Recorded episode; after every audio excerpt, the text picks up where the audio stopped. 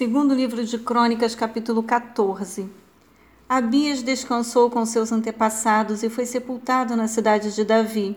Seu filho Asa foi o seu sucessor e em seu reinado o país esteve em paz durante dez anos. Asa fez o que o Senhor, o seu Deus, aprova. Retirou os altares dos deuses estrangeiros e os altares idólatras que havia nos montes.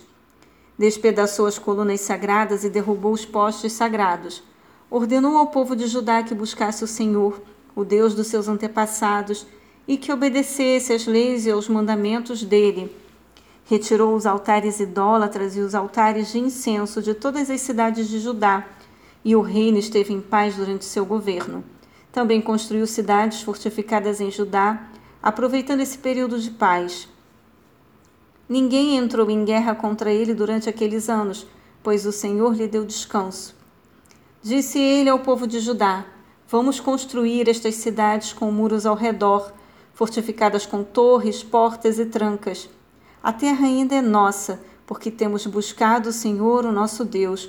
Nós o buscamos e ele nos tem concedido paz em nossas fronteiras.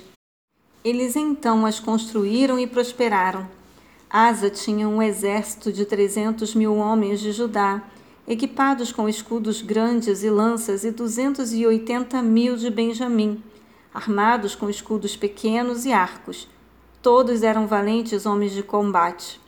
O etíope Zerá marchou contra eles com um exército de um milhão de soldados e trezentos carros de guerra, e chegou a Maressa. Asa saiu para enfrentá-lo, e eles se puseram em posição de combate no vale de Zefatá, perto de Maressa. Então Asa clamou ao Senhor, o seu Deus: Senhor, não há ninguém como tu para ajudar os fracos contra os poderosos. Ajuda-nos, ó Senhor, ó nosso Deus, pois em ti pomos a nossa confiança e em teu nome viemos contra este imenso exército. Ó Senhor, tu és o nosso Deus, não deixes o homem prevalecer contra ti. O Senhor derrotou os etíopes diante de Asa e de Judá. Os etíopes fugiram e Asa e seu exército os perseguiram até Gerar. Caíram tantos deles que o exército não conseguiu recuperar-se. Foram destruídos perante o Senhor e suas forças.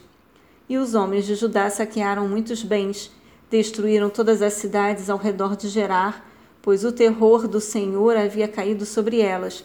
Saquearam todas essas cidades, pois havia nelas muitos despojos. Também atacaram os acampamentos onde havia gado e se apoderaram de muitas ovelhas, cabras e camelos, e em seguida voltaram para Jerusalém.